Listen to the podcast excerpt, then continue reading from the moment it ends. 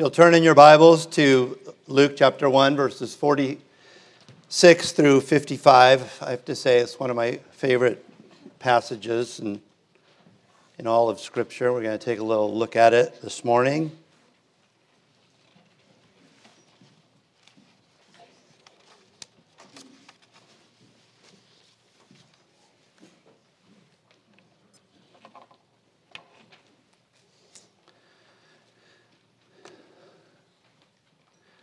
Luke 1 46 through 55. Hear now the word of God.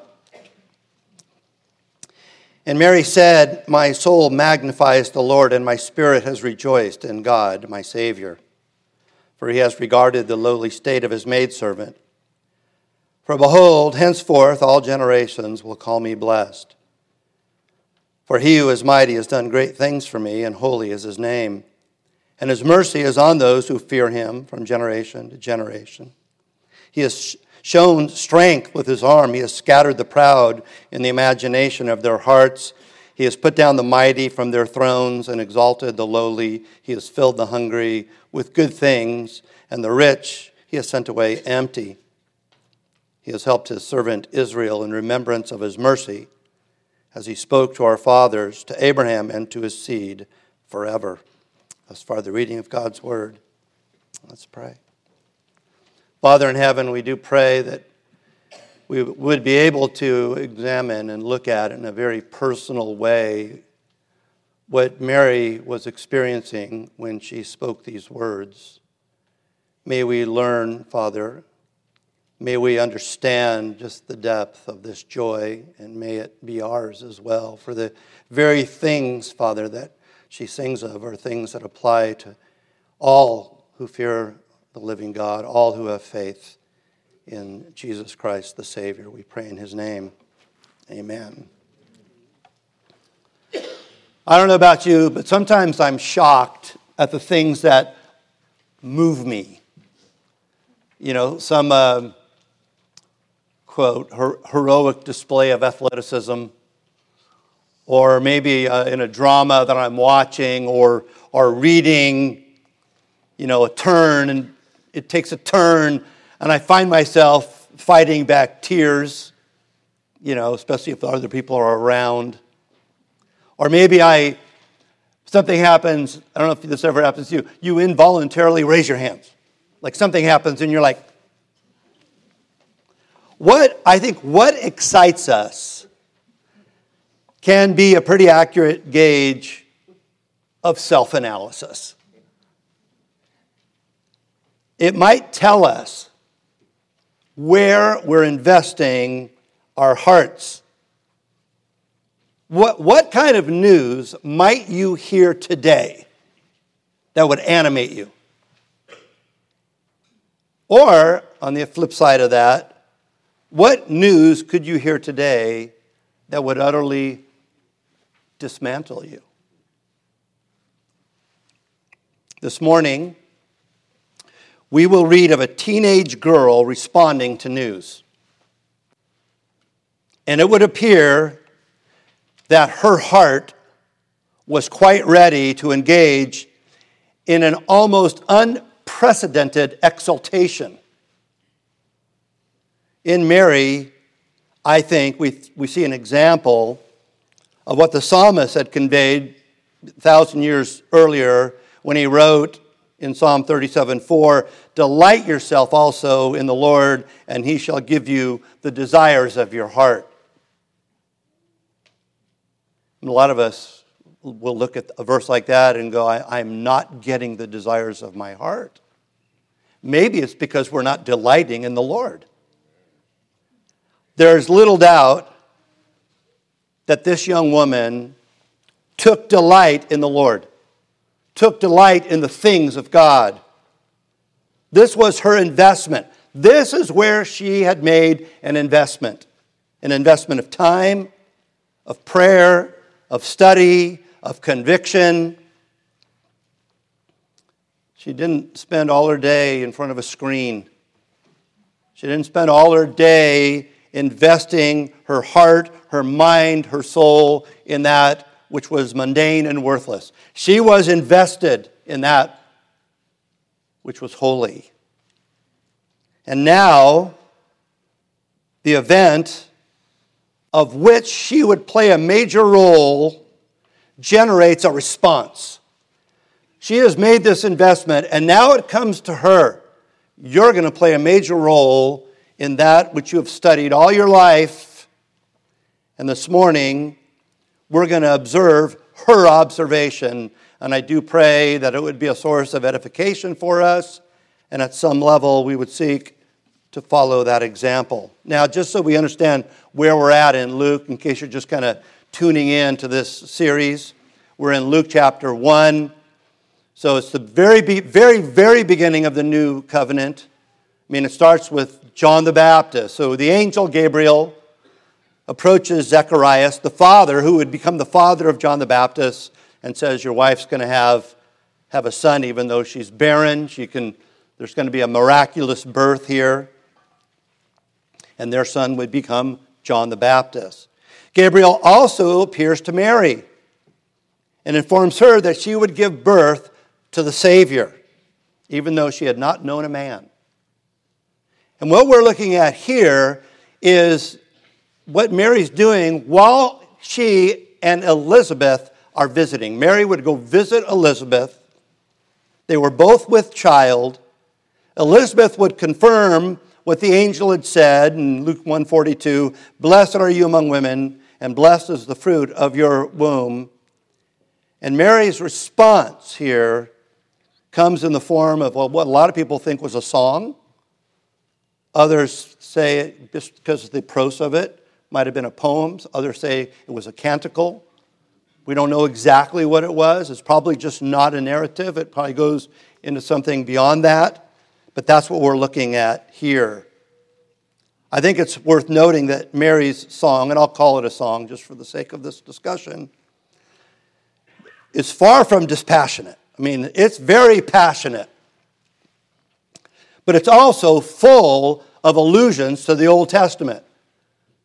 The things that she's saying come right out of quotes from Hannah in 1 Samuel chapter 1 and 2, things from the Psalms, things from Isaiah. All of these things are flowing from this young woman's lips. In today's culture, by the way, Mary, who was probably a teenager, would be considered an adolescent. Adolescent, by the way, is a term that's a fairly new term. It's like maybe a 100, 150 year old term. But the, in the Bible, there are children and there are grown ups. There are no adolescents. So, roughly, when you got to be about 13, you were a grown up. There, was, there wasn't this little area between 13 and 18, whatever they are. We create, you know, we create a name for it, but that, that wasn't something that we saw in the scriptures. Not to get everybody all depressed, but what we're going to read this morning is a glorious example of a godly teenager. Now, what we're reading here is often called the Magnificat, just for the sake of information, which is the first word in the hymn in the Latin Vulgate. Magnificat anima mea dominum would have been the Latin for that, meaning my soul magnifies the Lord.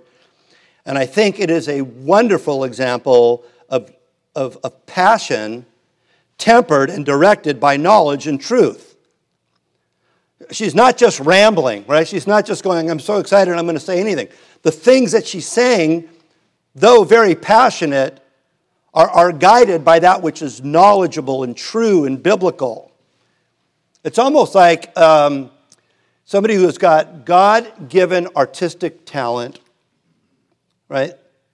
But they, but they don't understand anatomy. So when they're doing their paintings, they're like, well, you don't understand the way the body works or they're doing you know architecture they don't understand like engineering and so even if you're going to be even if you're going to kind of you know provide a literary device even if you're going to get very artistic you should have a basic understanding of what's going on. If you're going to write a song about love you should know something about love. What is it? And even if you go kind of off mark you at least have a foundation. Mary here in this is very passionate but what she's saying is also very accurate. There are four aspects of this song. First, it's God's blessing toward her, then God's blessing from generation to generation. Third, God's judgment on the proud. And then finally, Mary's allusion to the covenant keeping God. God's blessing toward Mary. And Mary said, My soul magnifies the Lord, and my spirit has rejoiced in God my Savior, for he has regarded the lowly state of his maidservant. For behold, henceforth all generations will call me blessed.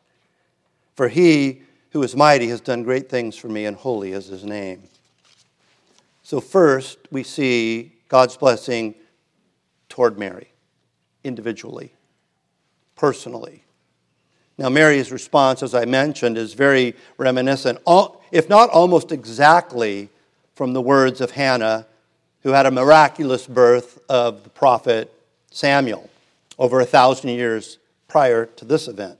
Right? So, what we're reading now happened 2,000 years ago. Mary's quoting something that happened 3,000 years ago. And Mary also would have been aware of Sarah's birth of Isaac, which happened 1,000 years before then.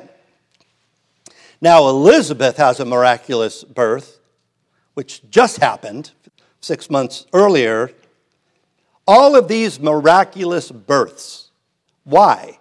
I would argue the reason is because God wanted to demonstrate, even prior to the birth of Christ, that the power of salvation comes from one place and from Him alone. It is not man somehow building a tower through childbirth to get to heaven. And, when, and, and all of these other miraculous births are pointing, they're a foreshadow to the ultimate miraculous birth because the miraculous birth of Mary is unlike all the others because all of the others might have been barren, but there was still a man involved. But not with Mary. Mary, as we talked about a couple of weeks ago, was conceived by the Holy Spirit, which turns it into something entirely different, which we discussed in detail in a previous sermon. His name would be Jesus. Why? Because he would save his people from their sins. I mean, that's what Jesus means. Mary's soul magnifies the Lord. By the way, she didn't come up with that. It wasn't original with her. We read in Psalm 34, 1 through 3, I will bless the Lord at all times. His praise shall continually be in my mouth. My soul shall make its boast in the Lord. The humble shall hear of it and be glad. Oh, magnify the Lord with me, and let us exalt his name together. Mary seemed quite ready to apply this psalm to her own life. She was ready. She's like, this is this psalm now applies to me. In this, I think she provides a great example for us all. God had given Mary a great honor, and every generation would call her blessed. But I don't think we should read that in such a way as to conclude that Mary was very happy about being famous. Like everybody's going to know, you know, like uh, there's a um, in the there's a cemetery on the 405. I'm trying to remember Al Jolson. Who remembers Al Jolson? yeah, Al Jolson, who was like a big deal in the 20s. He created. If you go by that, if you go by that cemetery, you see this big kiosk and a big fountain and water. It's it's Al Jolson because he's kind of like, I may die, but I want people to remember me. All right, so eight of you remember. Like he wants to be famous from generation to generation. I don't think Mary, what she, I don't think what Mary's doing is that vain, right? I'm going to be so popular from generation to generation. I don't think it's mere fame or, or notoriety. I think it more has to do with being part of what God is doing in history. I remember not too long ago I was studying a passage of Scripture, you know, to give a sermon. And I, I, got to a place where I'm like, I think I understand what this passage is saying. But for the life of me, I couldn't figure out how to preach it. Like, where's the sermon in here? I, I get it, but I'm like, it should be ministerial, and I couldn't find it. And so there are a number of people I go to, you know, who I view as my teacher, and a lot of them have passed away. And one of them is a guy named Matthew Henry. He's a 17th century Presbyterian. And he was somebody who, when I would read him, I found the way he wrote was very ministerial. It wasn't just facts, it wasn't just the X's and O's of theology, it was very pastoral. So I, am like, okay, I'm going to go to Matthew Henry here and figure out how, how would he preach this? Like, where's, you know, where's the redemptive, encouraging, challenging nature of this? And sure enough, I found it. And I remember telling my wife about it, you know, because every once in a while I'll sit down and she'll be like, How's the sermon going? I'm like, I don't know, I'm having a hard time finding the sermon. And then I told her about, you know, I go, but then I found Matthew Henry and it kind of helped me get where the ministerial aspect of. And my wife's reaction was she almost broke into tears at the thought of a 17th century British pastor sitting in his study writing words that I would, that I would read 400 years later, that I would benefit from in such a way that you would benefit. Like it was like he was part, that guy was part of what we all are benefiting from. God raised him up. The Bible talks about raising up teachers. And to this day, people are still benefiting as a result of Matthew Henry. And I think when Mary says that, you know, all generations shall call me blessed, I think it's more along those lines than I'm going to be famous. And all of this wonder, and this is a wondrous thing, Mary would not magnify herself, but rather she acknowledges her, quote, lowly estate, and what does she do? Magnifies the Lord. Get the spotlight off of me, right? John the Baptist would say a similar thing, wouldn't he? Like, you know, I must decrease, he must increase. Don't focus on me. Magnify the Lord. I think it's here where the reformers and actually others viewed Roman Catholicism's exaltation of Mary as a distraction from the true blessing that a study of Mary should genuinely yield. It's a distraction. Mary is going to go and look at, don't magnify me, magnify the Lord. We are to rejoice in the benefits she received from God in her lowly estate. We are not called here or anywhere in Scripture to view her, as Calvin would say, to be the Queen of Heaven, the star of salvation, the gate of life, the sweetness, our hope, our salvation. And a few weeks ago, we went into all the titles given to Mary. The focus, she probably, requ- you know, I don't believe that people turn in their graves, but you understand the figure of speech. She probably turns in her grave at the thought of being the object of idolatry, or a focus even, even if it's not idolatry, the focus of the attention of the church. Why? Because she's like, magnify the Lord. My soul magnifies the Lord. No, don't magnify, don't magnify me. The, in order for us to benefit in our study of Mary, we have to have the disposition of Mary. And the disposition of Mary was one of contrition. It, it never says of Mary what it says of Jesus right? When he moves from his, his state of humiliation to a state of exaltation. We never see that said of Mary. Oh, now she's in a state of contrition. Now she's in a lowly estate. But someday she's going to be somebody to whom we will all bow the knee. We don't ever see that. Isaiah 66, 1 and 2. But on this I will look on him who is poor and of a contrite heart and who trembles at my word. This is her attitude. It should be our attitude. And we read when we read what she does, and we want to kind of go, there's a godly woman that I need, at least in this respect, to imitate. Mary's soul would magnify the Lord, and her spirit would rejoice in God, her Savior. Just a I know this kind of question comes up, and so let me just deal with it briefly here because people are like going, oh, soul and spirit, what are the, the two? Some people just view this as a poetic repetition of the same thing. I tend to think that's what it is. Others, good people, believe the spirit is understanding and the soul is affection. Maybe. I don't know. When you get into like soul and spirit talk, that's pretty tough. Matter of fact, in Hebrews, it's used as something you can't even divide, right? Talking about the Word of God, how it's like a two edged sword dividing the soul and the spirit. It's like they're using that because we have a hard time making that division. So I don't know exactly which it is. But I will say this her praise toward God, though we see it here outwardly, is, a, is erupting from a truly pious heart. Whatever it is, whatever's going on inside, whatever's going on on the outside is coming from the inside. She's unlike so many famous singers, and I, I have to say it's a little pet peeve of mine when they interview some famous singer who's living, currently living a functionally denounced faith, right? They're just not at all interested. But when they're interviewed, they're like, oh, yeah, I started singing in the church choir. That's where I started. That's not Mary. Mary's not going, hey, I'm singing in the church choir in hopes of landing a gig for bigger things. One thing is clear no matter how we slice up the language, both understanding and affection are contained in, in Mary's song. That's something that can only be achieved by one who's well catechized in heart and mind.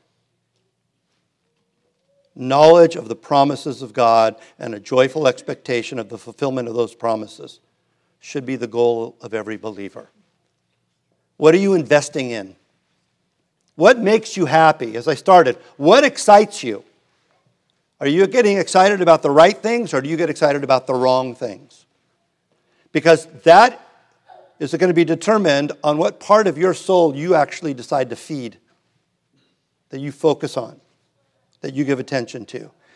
And by the way, Mary refers to God, her Savior. Now, I want to be fair to my Roman Catholic friends, and I have a lot of them. And I, those of you know, I've debated Roman Catholic apologists in the past, so I know their arguments. And so when we say, you know, Mary's got a Savior, they'll say, well, in the Bible, Savior can refer to a lot of different things. It can refer to salvation from bondage, salvation from obscurity, salvation from earthly predicaments, it could be salvation in a political sense. But I have to say, it seems to me that the context here, according to the cross reference in Matthew 121, is that Jesus came to save people from what? Their sins. I think again a hard time in the Bible somehow demonstrating that Mary was sinless. And so again, I, I hope it doesn't sound like I'm just ripping into Rome poor Rome, you know. But that disagreement still exists. We, we need to at least be aware of what still is out there. They still believe in a sinless Mary. And in that respect, I think that's a pretty significant error. Now, the stanza ends with a very personal outburst. We read, For he who is mighty has done great things for me. Right? So it's very individual, very personal, and holy is his name, what he has done for me. Now, I, let me just throw out here something for us to all be aware of, because throughout the course of history, throughout the generations, there are two main, major dangers that take place. One is, a, is an overemphasis on the personal relationship to the exclusion of the corporate relationship and the other is just the opposite. What I mean by that, I think currently we live in a society that really focuses on a personal relationship. Do I think that's important? Yes. I would say, if I were to go, well, which one is more important? I'd say, well, the personal relationship is more important than the corporate relationship. But we live in a culture where people are very comfortable in that personal relationship, so to the exclusion of the corporate relationship that they don't view being part of a Christian church as necessary at all. And that is, let me tell you, friends, that's a narcissistic understanding of the faith because it's all about me. It's all about what's happening to me. When the Bible talks about us getting together, It's not about me, it's about us. We're all part of a body, and the Apostle Paul uses that metaphor of a body, and then he goes on to say, and by the way, we need each other. So if you're not part of a Christian body where you are looking for opportunities to build other people up, then you're engaged in a very self centered Christianity. And I can't think of anything more unbiblical than that. So you got that problem. It's all about me and my personal relationship and my guitar at the beach. I'm very spiritual. I read my Bible, but I'm, I'm thinking when people say that to me, I'm like, well, clearly there's portions of your Bible that you're not reading. you know, like do not forsake the gathering of the saints. That's in there somewhere, right? It's in Hebrews. So it's there, but we just pass by that. But there's another problem throughout the course of history, and that is focus on the corporate relationship to the exclusion of the personal, personal relationship. Now, again, you know, I have a lot of Roman Catholic friends. I invite them to church, and they're like, well, you know, I go to St. Lawrence or St. James or what have you, well, Our Lady of Guadalupe. And then I'll ask them, you know, when was the last time they went? They don't really go that often. But they're on the rolls. And so they feel like, look, my religiosity is taken care of because I'm part of that institution. So it's a real problem, but let me tell you, it's not just Rome. You, I think you should be a baptized member in good standing of a Christian church. But you can be a baptized member in good standing of the best Christian church in the world, but if you don't actually have faith in what that baptism means, if you don't have faith in what those elements during the Lord's Supper point to, if you don't have the instrument of faith, none of that means anything. If anything, it means something negative. You, it's got to be both personal and corporate. Mary includes, by the way, both of those. God has done great things for me. But then she moves on, verse 50, and his mercy is on those who fear him from generation to generation. Now, like she pushes it out. Mary's excitement is further established when she sees herself as part of the tapestry of God's everlasting covenant. That we are part of something that God is doing throughout the course of history, and the way we react, the way we respond, the way we behave now will have an effect upon people that we will never meet until glory. We can't think short term along those lines. Mary, no doubt, was familiar with this idea of a covenant, that God had made a covenant. God had made a promise. God had made a bond. God had said, Look, I'm not going to leave the world at the mercy of sin and death. And that promise comes right at the very beginning of history, right after the fall. He makes this promise, you know, that the seed of the woman will crush the head of the enemy of God's people. But then it's elaborated upon just a few chapters later in Genesis 17 7. It really starts in 12, but I'm going here. And I will establish my covenant between me and you and your descendants after you and their generations for an everlasting covenant to be God to you and to your descendants after you. You see this idea of generational descendants. It's always the way God works. There should be an excitement in the life of the Christian, not only in what God is doing for us, but what God is doing in history from generation to generation. Do we even care? Would you be willing to plant a tree knowing that you will never sit in its shade? Knowing that the only people who are going to enjoy either the shade or the fruit are people that you will never meet in this life. Would you be willing to do that? Or is your understanding of the Christian faith what's in it for me? right here, right now. Mary's life, by the way, was going to be filled with difficulty and heartache. None of us would want Mary's life. Mary is very excited. She's singing this song. She's very excited, but I'll tell you, none of us would want her life. But her difficulty and her heartache would be major players in God's plan of redemption throughout history. She would, and I wouldn't want to, like, I'm not, I'm not, I don't think I'm speaking hyperbolically. I would not want to watch any of my children crucified. Like, I mean, I've said this a few times, and I'll probably say it more times. You know, she was already told that what's going to happen with your child is going to pierce your heart. We're going to see that, like in the next chapter. This, you know, Simeon, he's like, You're in for a rough ride, sister. It's going to pierce your heart.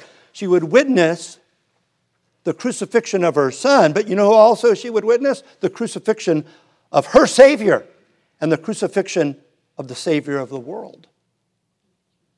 I mean, it's, you talk about bittersweet. You know, the Bible, this idea of bittersweet, you know, the Bible talks about, you know, sweet on the lips but sour in the stomach. It's this idea that in one respect it's beautiful, and in the other respect it's painful. And that's the way it works.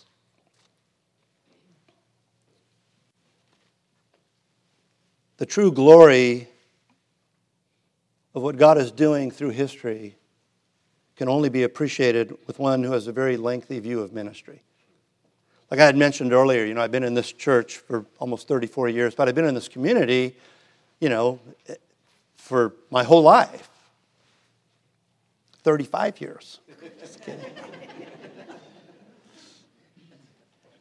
and one of the advantages of being here for so long is I've had the, the opportunity to see that which seemed like it wasn't going to work begin to work. Like, I'm very, I very much play the long game. You know, when I, I was just down talking to some non Christian friends of mine at the beach, and in our little circle, you know, and Frankie, you'd know some of these guys, in our little circle, there's things being said, and I'm like, okay, at this point, do I ruin this entire conversation? and sometimes I'll say something, but I, I'm playing the long game, right? Because I'm like, I'm gonna, I'll address this with this guy privately, not in the middle of the circle. You know, so you're thinking, you know, we'll see what goes on next time we talk. See what goes on next time we have this opportunity. I think we have to have, a, in one respect, a lengthy view of ministry.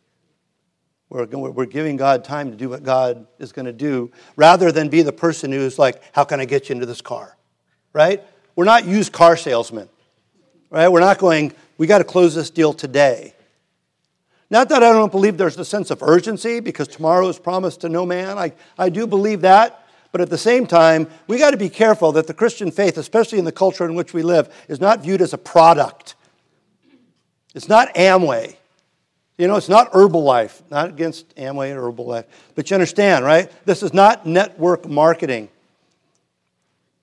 You know the success of the four spiritual laws? You guys familiar with that? The four spiritual laws? Huge, huge success. I knew the guy, I had the opportunity, and knew fairly well the guy who wrote those. And he owned a candy company. He was a businessman, and he understood business principles. So he wrote it in such a way to close the deal. I mean, are you guys familiar with this little booklet, right? It, not, I don't want to get into details here, but basically, it, just, it tells you a little bit about Christianity and then there's a circle. And then in the circle, there's a, a cross. And there's another circle, and the cross is outside the circle. Right? And so you, we, I was part of this organization, so they taught us how to do this. You got to get the pencil and point, right, to one of the circles. And you go, which circle best represents your life? And they look at it and they're like, oh, the one with the cross on the outside which circle would you like to have represent your life? Right? So know what you're doing, right? You're, you're closing the deal. You're kind of going, it's the way.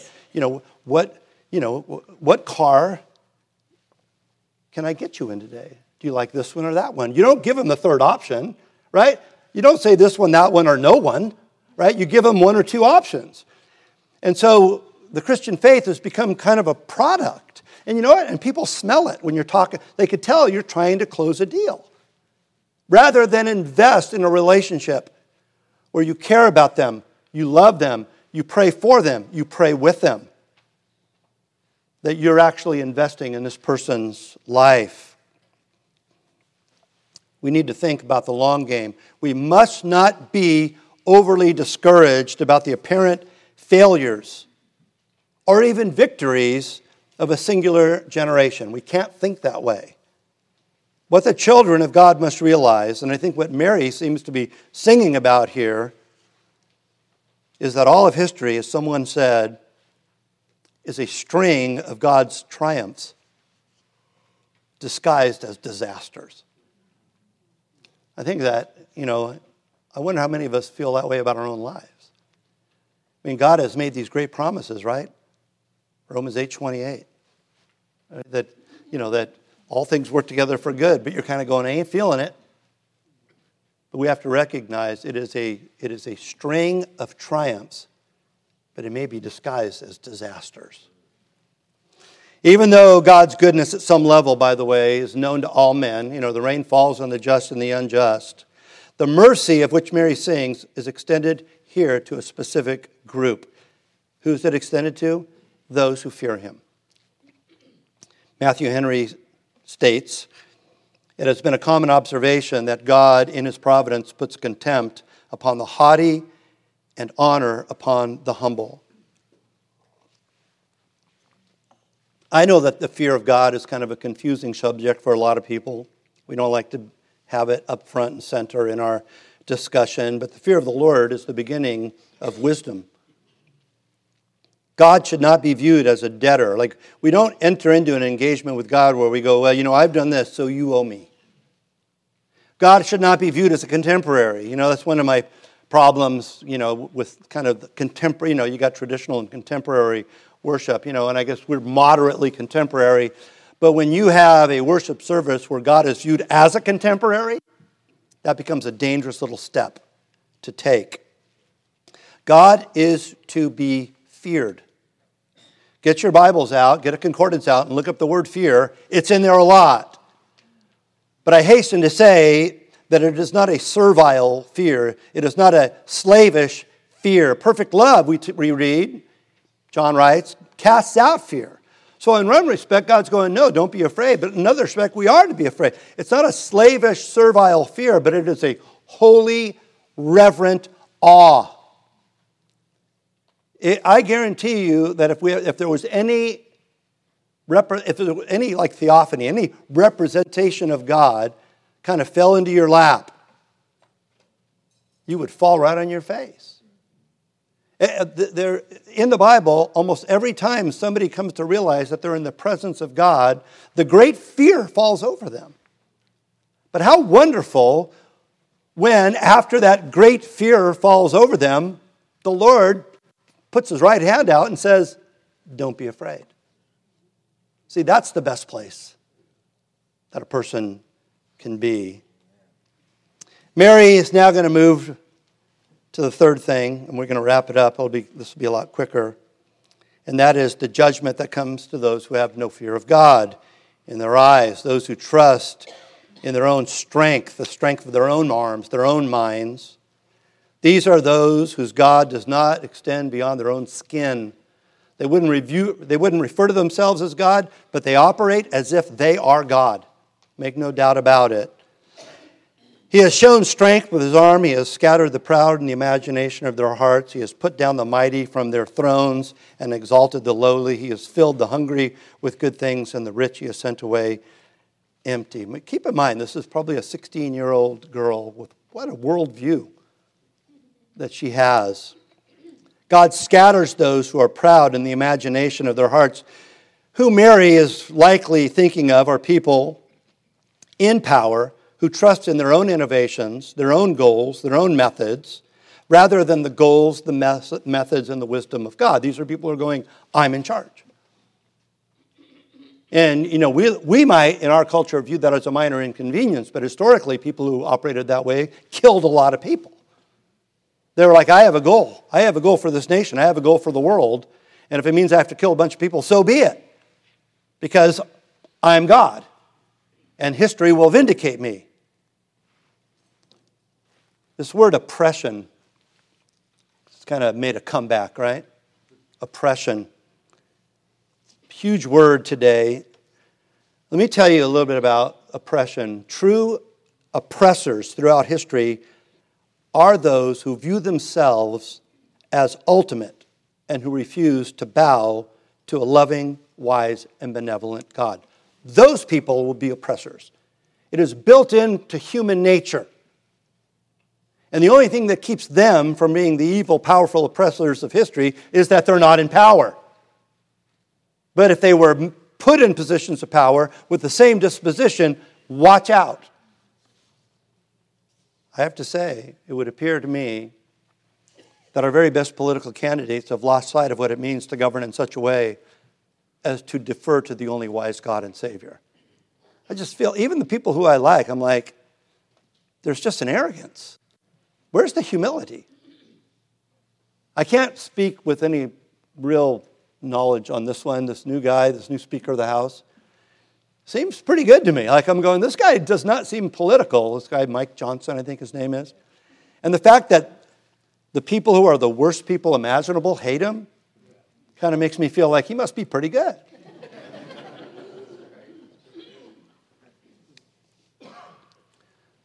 But it's, I, I, feel like humility in politics has just gone the way of the wind. I mean, it's like you just need to talk about yourself as you're the greatest, as if you're the greatest thing. And I'm just looking for somebody who's got some humility. William Hendriksen made the comment that in the course of history, God's mighty power has repeatedly punished these arrogant people. They, they're going to have their 15 minutes, they're going to have their time, and then they're going to be done. God exalts the lowly. He fills the hungry with good things, unlike the bad things the ungodly wants to want to fill with us with. And the rich he sends away empty. Now just keep this in mind because you hear words like that, and we're sitting in the room, and maybe some of us are like, yeah, those rich people, boy, they're really bad. But The Bible doesn't talk that it's inherently wrong to be rich. There were some very good rich people in the Bible. And by the way, if we wanted to talk internationally or historically, pretty much everybody in this room would be rich. I mean, just do you understand human history? Do you understand what's going on in the world?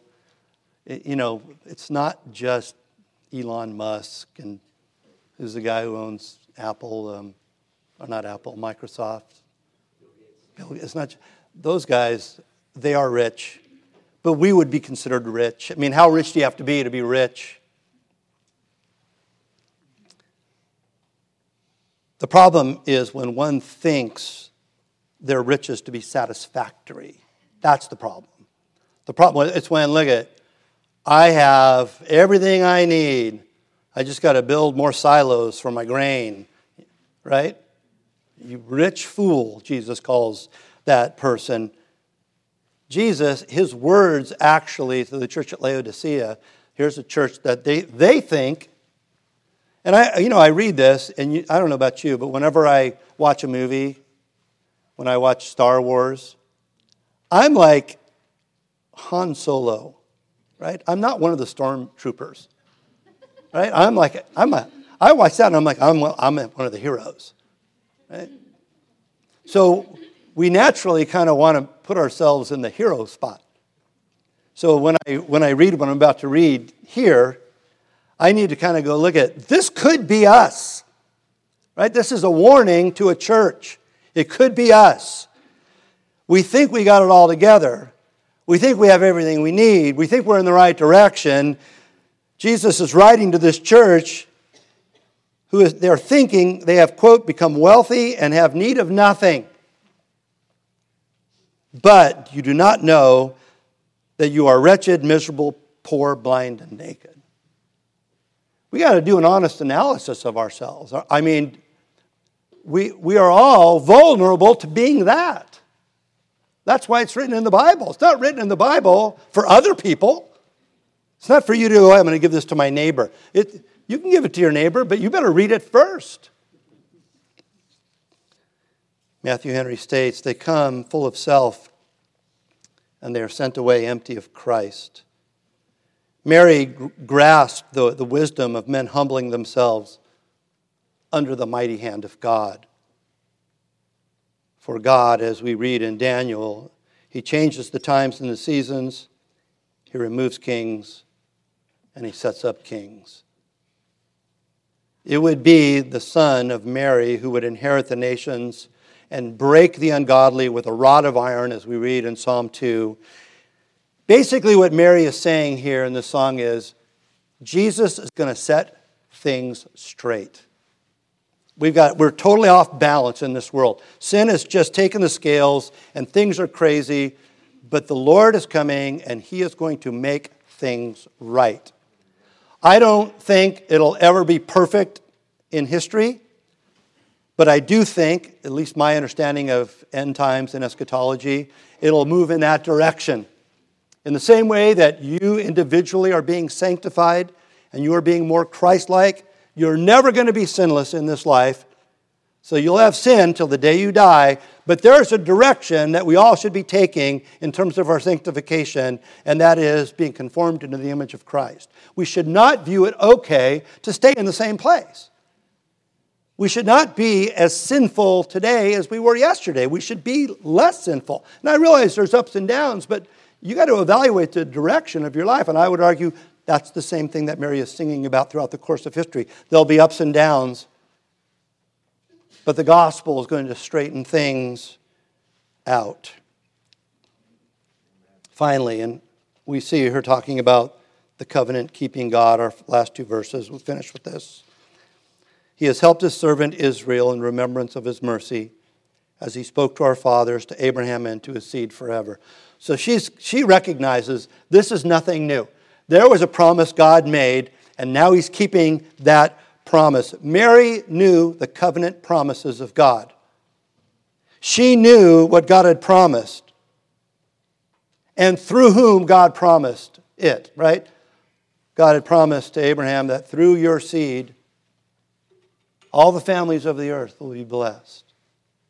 That's a lot of blessing. All the families of the earth. Okay, but let me ask you this.